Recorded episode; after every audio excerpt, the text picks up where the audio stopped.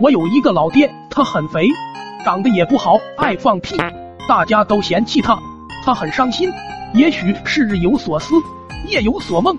一天晚上，他做了一个梦，梦见老祖宗对他说：“说村子东部以南北纬十三度的位置藏有大量宝藏，说是什么真龙宝穴。”老爹兴奋地缓缓睁开双眼，生怕自己做假梦，给了自己一个大嘴巴子，人一下就精神了。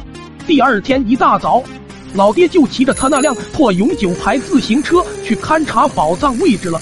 经过一番找寻，终于确定了地标——村长家的后山。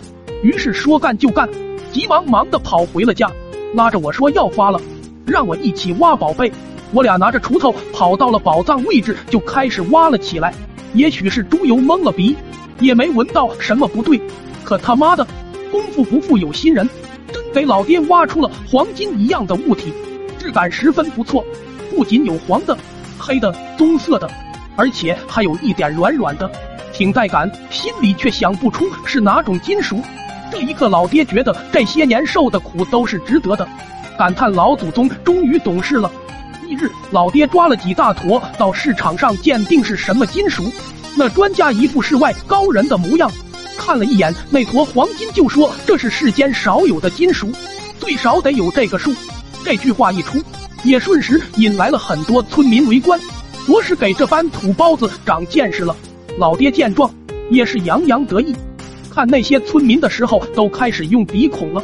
最终，这几坨东西以市场价三倍卖给了这位专家。自打那天起，老爹有罕见金属的货源一下就传开了。老爹工地也不去了，每天晚上都带着我去后山挖宝，白天就在村子里卖。由于黄金保值高，一会的功夫就被扫光了。老爹不由得感慨，毕竟是老祖宗托梦给的提醒，多少都尝到了甜头，更是对老祖宗的灵牌精心呵护了。随着时间推移，黄金卖的也是越来越多。老爹的钱包也是越来越鼓。这天，老爹带着俺一家三口要进城买车，刚出院门就见到院外已经被围得水泄不通。